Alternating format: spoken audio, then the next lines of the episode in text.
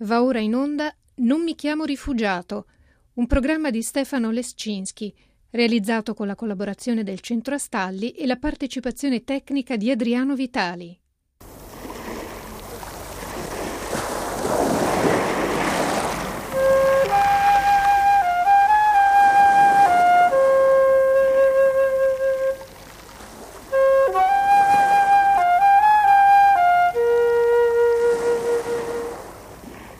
Non mi chiamo rifugiato.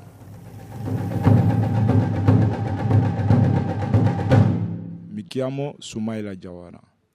Ho 32 anni e vengo dal Mali. Sono arrivato in Italia il 26 dicembre 2014 dalla Libia.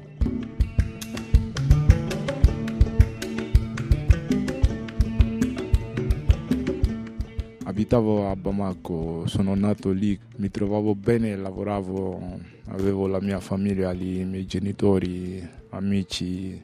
Avevo una vita normale come qualsiasi cittadino tranquillo. Mio padre era un avvocato, mia madre un'infermiera. A Bamako ho fatto tutti gli studi. Mi sono laureato in scienze giuridiche e politiche. E dopo la laurea ho cominciato a lavorare per circa 7 anni per un partito politico di opposizione, si chiama SADI, Solidarietà Africana per la Democrazia e l'Indipendenza. Il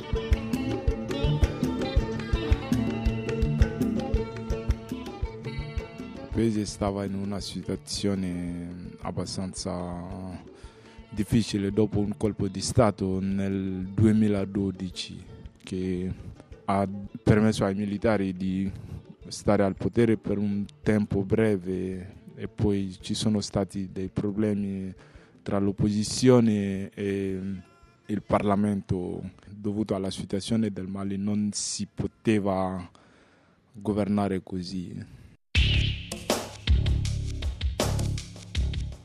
Il colpo di Stato del marzo 2012, che porta alla destituzione del presidente maliano Amadou Toumani Touré per mano di militari ribelli guidati dal capitano Amadou Sanogo, è il frutto di un malcontento alimentato da anni di malgoverno e dall'incapacità dell'esecutivo di affrontare i ribelli secessionisti Tuareg nel nord del paese.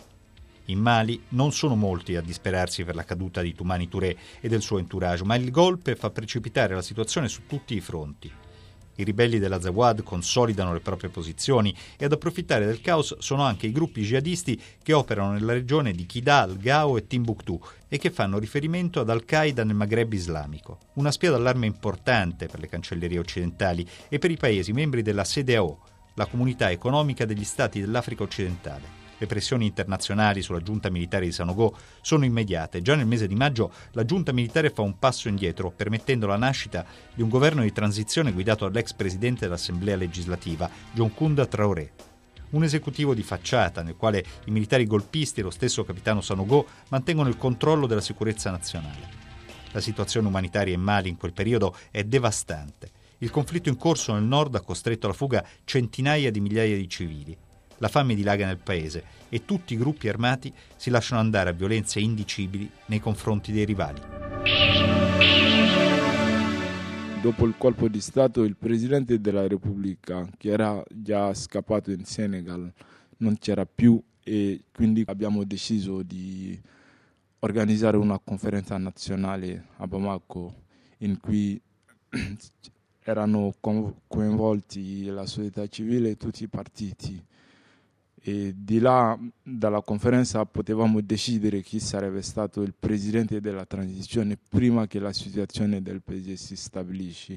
Il presidente dell'Assemblea legislativa aveva dato il suo ok e il giorno della conferenza doveva venire, ma poi abbiamo saputo che lui fu aggredito al palazzo presidenziale.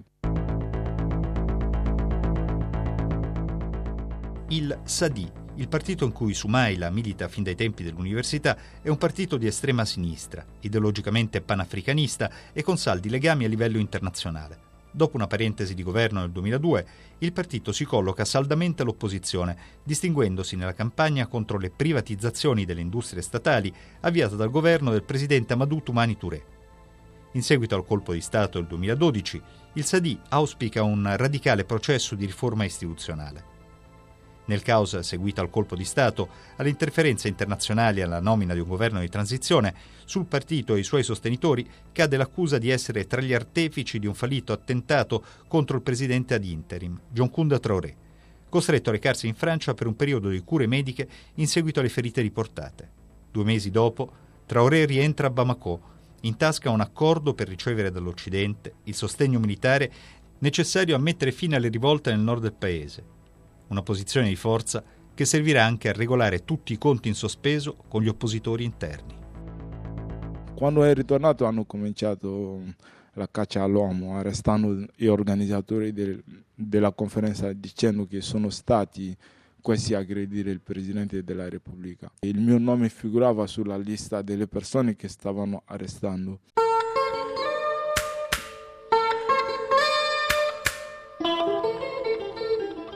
La mia fortuna è stata nel periodo in cui hanno cominciato a arrestare le persone. Stavo in Burkina Faso, era la vigilia delle elezioni africane.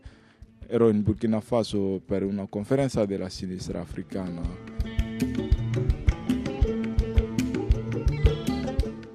E direttamente ho cercato di capire, chiamando il mio partito, mi hanno detto che è vero, erano state arrestate delle persone che sia del mio partito, della società civile, anche altri partiti politici. E c'era anche una ragazza del mio partito che era un medico, fu arrestata e poi deportata in un carcere che sta nella 3ª regione di Mali, in provincia di Markala, che è un carcere costruito dopo la prima guerra dai francesi nel periodo della colonizzazione, che sta proprio sotto il fiume.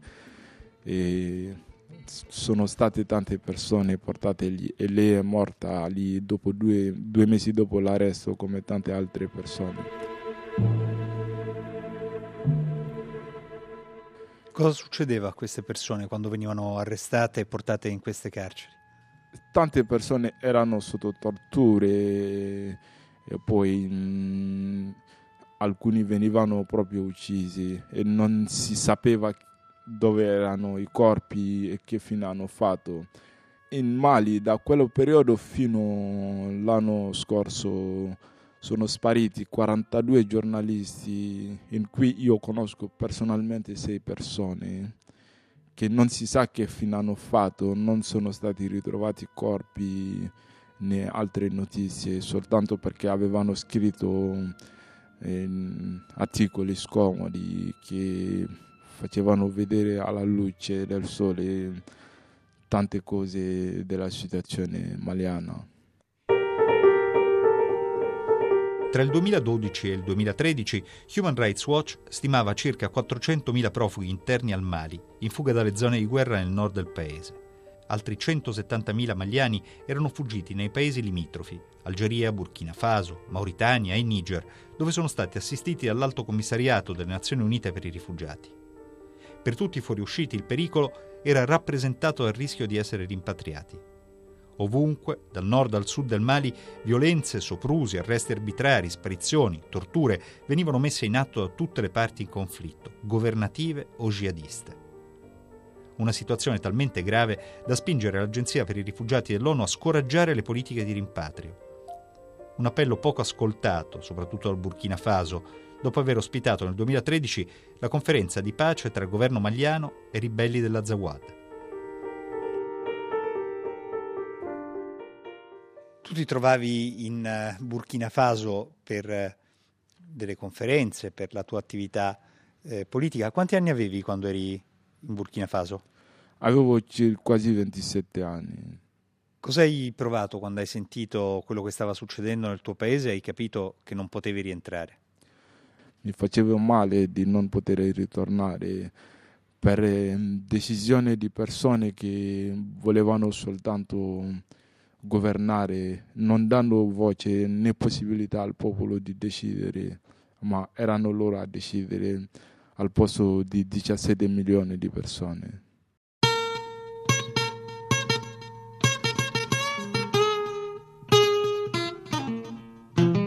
Sono stato fortunato anche in Burkina Faso perché ho capito e non mi fidavo del governo che stava lì. Anche ho capito che c'è qualcosa che non quadrava e ho preso l'aereo, me ne sono andato via e sono stato fortunato perché dopo la mia partenza, un mese dopo, sono state arrestate tante persone che sia in Burkina Faso e in Costa d'Avorio, rimpatriate in Mali. Sono andato in Algeria dove ho vissuto un anno. Lavoravo all'ambasciata turca e avevo una situazione tranquilla e pensavo di rimanere lì e cercare di capire che prima che la situazione in Mali si stabilisci e di poter ritornare in Mali. Sfortunatamente sono rimasto fino a quando è scoppiata l'epidemia Ebola verso l'Africa subsahariana occidentale, in Guinea, Sierra Leone e Liberia, e tanti algerini pensavano che i neri erano portatori di questa epidemia e a un certo punto io mi sono ritrovato in una situazione che non mi permetteva di uscire, andare a lavorare o andare a fare altre cose.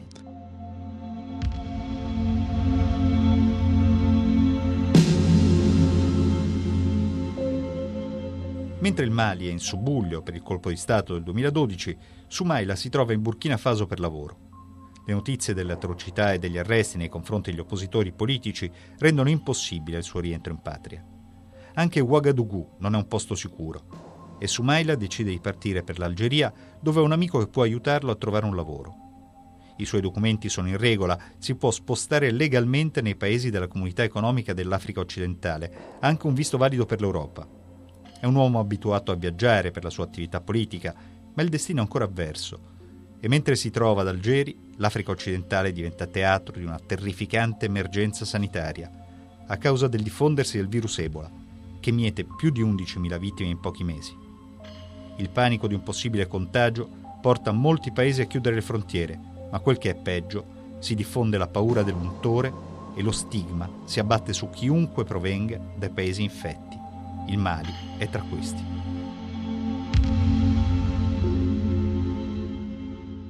A un punto ho deciso non potevo stare in queste condizioni, chiuso a casa, non poter lavorare più. I soldi che avevo, quando finivano, come facevo? E poi avevo il mio passaporto maliano con un visto della Svezia che avevo avuto 2 anni prima, che mi poteva permettere di partire verso l'Europa. E ho comprato un biglietto e sono andato all'aeroporto il giorno del viaggio. Stranamente non mi hanno fatto partire, non sapevo quale era il motivo. E avevo un amico algerino che ho conosciuto a Bamako che lavorava all'ambasciata algerina. Mi ha detto: Soumaïla, facciamo così, io ti accompagno in Libia e cerchi di partire, di trovare una soluzione lì e partire.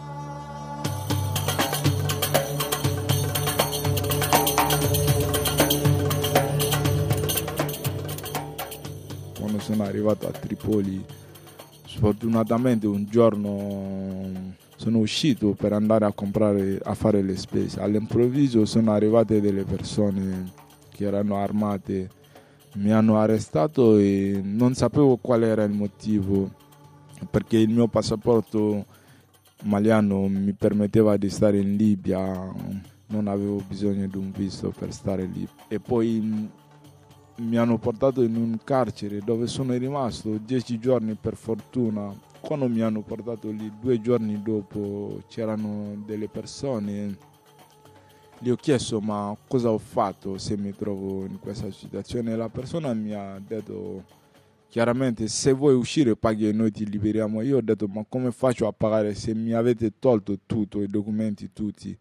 E mi ha detto: se conosci delle persone che possono pagare per te, io ti posso dare il mio telefonino e chiami. E poi io ho preso il telefonino, ho chiamato degli amici svedesi, gli ho spiegato la situazione e mi hanno mandato i soldi tramite un ragazzo che stava nella stessa casa mia. Dopo 10 giorni mi sono arrivati i soldi, ho pagato e mi hanno liberato, ma c'erano tante persone, c'erano donne e ragazzi e bambini, non è perché avevano commesso i reati, ma soltanto non avevano la possibilità di pagare il riscatto chiesto, e tante di queste persone erano costrette a lavorare forzatamente nei campi delle donne costrette alla prostituzione, e loro si prendevano i soldi.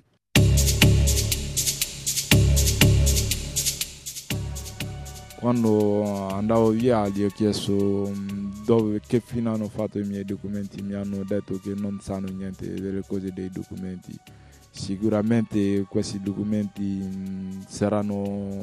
volevano usarlo sapendo che c'era un visto e un passaporto normale che poteva permettere a un'altra persona di viaggiare. Tu torni libero in Libia senza documenti, sì, e senza soldi.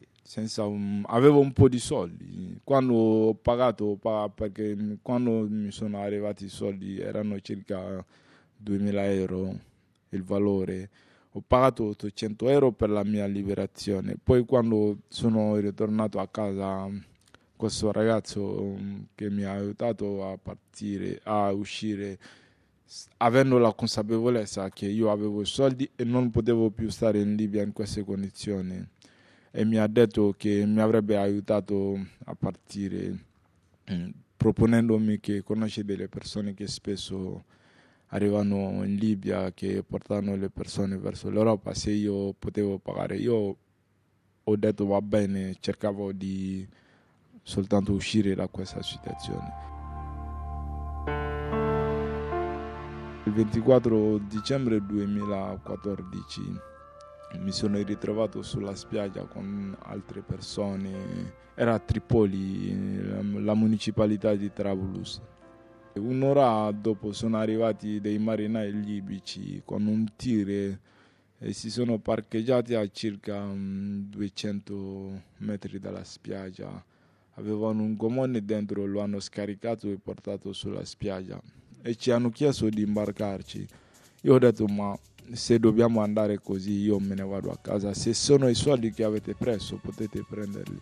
E c'era uno che mi ha detto due sono le scelte, tu ti imbarchi o io ti sparo.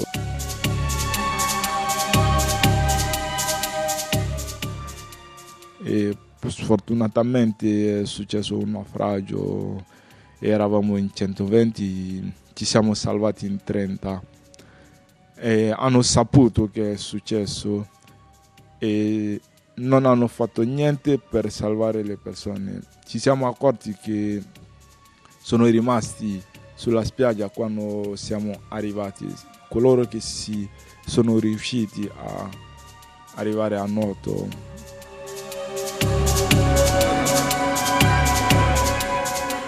Era una situazione abbastanza triste, soprattutto dopo il naufragio.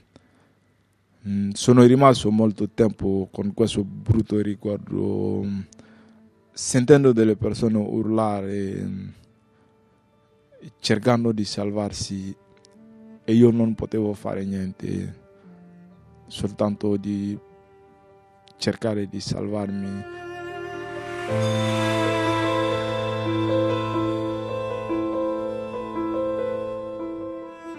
Avevo una tanica di benzina che avevo svuotato e ho visto un ragazzino che non sapeva nuotare, ma mi sono accorto che non ce l'avrebbe fatta dovuta alla distanza. L'unica cosa che ho potuto fare è lasciarla, la tanica, avendo la consapevolezza che questa distanza io ce la potevo fare senza problema. E per fortuna è riuscito a arrivare, ma c'erano tante altre persone che sono annegati.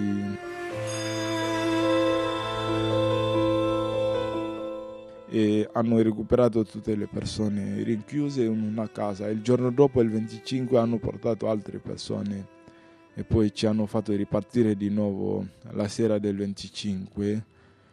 E per fortuna quella sera, la mattina del 26, sotto la pioggia anche.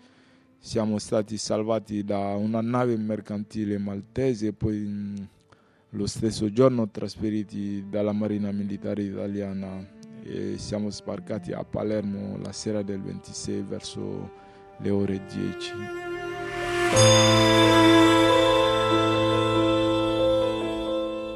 Arrivati a Palermo siamo stati trasferiti in diversi posti.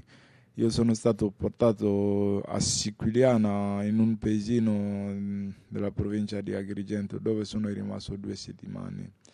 Poi all'hotspot di Pozzallo, dove sono arrivati degli agenti di Frontex e l'UNHCR che ci hanno intervistato e poi ci hanno chiesto se volevamo fare la richiesta d'asilo e poi l'abbiamo fatto e dopo io sono stato trasferito in un centro d'accoglienza in provincia di Ragusa a Modica e lo Stato italiano dopo la valutazione ha deciso di riconoscermi come rifugiato e lì sono rimasto 8 mesi.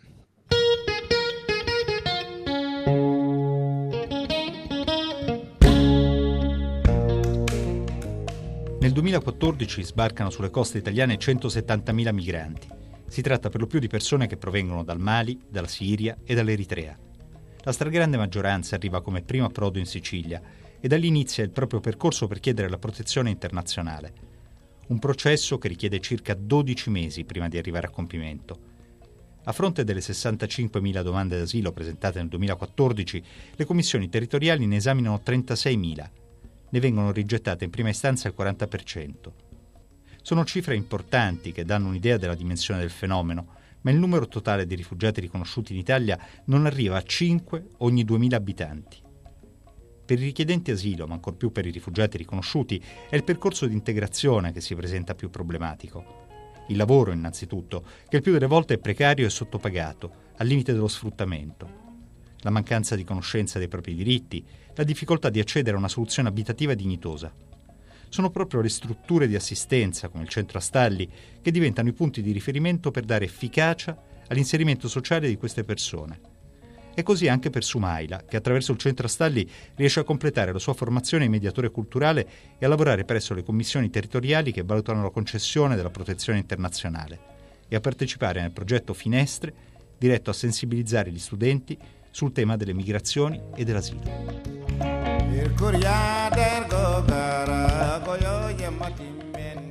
Quando incontri gli studenti, che impressione hai? Non hanno la minima idea di ciò che succede realmente all'altra parte del Mediterraneo.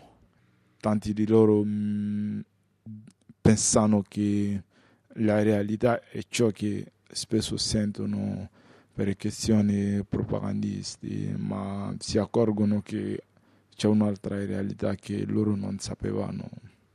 Ci sono delle responsabilità di informare correttamente i cittadini. Non devono essere soltanto le associazioni a portare avanti dei progetti con tanti sacrifici per poter informare la gente, ma deve essere proprio lo Stato a farlo, perché è un diritto, deve essere giusto che la gente viene informata correttamente. Quali sono le tue speranze per il futuro?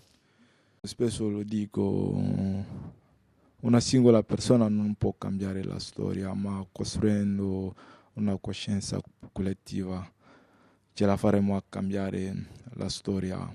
Non si tratta di una provenienza geografica o di un colore della pelle, ma di una causa umana in cui siamo tutti coinvolti. Dobbiamo dire qualcosa per fermare quello che subiscono tante persone disperate in giro per il mondo. Thank you.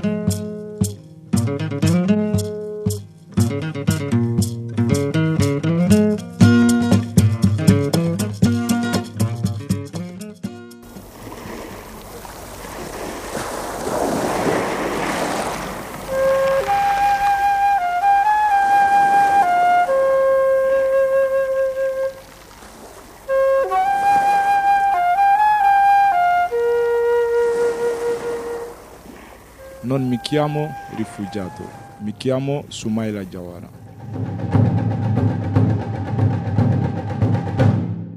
Avete ascoltato Non mi chiamo rifugiato. Il programma è disponibile in podcast e può essere riascoltato, scaricato e letto sul portale vaticannews.va.